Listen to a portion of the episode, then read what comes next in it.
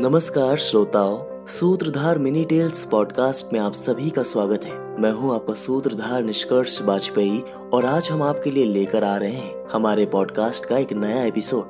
इस एपिसोड में हम आपको बताएँगे भुषंडी के बारे में, जिसे एक कौवे के रूप में जन्म लेने का श्राप मिला था। और क्या आप ये जानते हैं कि काक भुषुंडी ने गरुड़ देव को रामायण वाल्मीकि द्वारा रचित होने से पहले ही सुना दी थी। चलिए सुनते हैं पूरी कहानी हमारी आज की मिनी टेल्स में। सूत्रधार में आज सुनेंगे कथा काक भुषुंडी की। भुषुंडी का जन्म अयोध्या में हुआ था और वो भगवान श्री राम के परम भक्त थे। उनकी भक्ति की पराकाष्ठा ऐसी थी कि उनको राम नाम के सिवा कुछ और सीखने में मन ही नहीं लगता था। वो अध्ययन के लिए लोमश ऋषि के आश्रम में गए। वो अपने गुरु को बात बात में टोक कर राम नाम की बात करने लग जाते।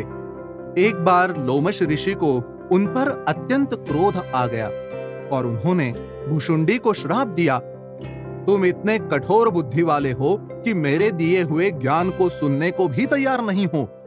तुम्हारे कौवे जैसी कठोर बुद्धि है और मैं तुम्हें श्राप देता हूँ कि तुम कौवा ही बन जाओगे। इस प्रकार भुषुंडी बन गए काकभूषुंडी जब भगवान को अपने भक्त की इस दशा का पता चला तो उन्होंने लोमश ऋषि से अपने भक्त को सच्ची भक्ति का ज्ञान देने को कहा। उन्होंने काकभूषुंडी को वरदान दिया कि वो चिरकाल तक राम कथा का पाठ करते रहेंगे और हर काल में प्रभु की लीला का साक्षात दर्शन कर सकेंगे।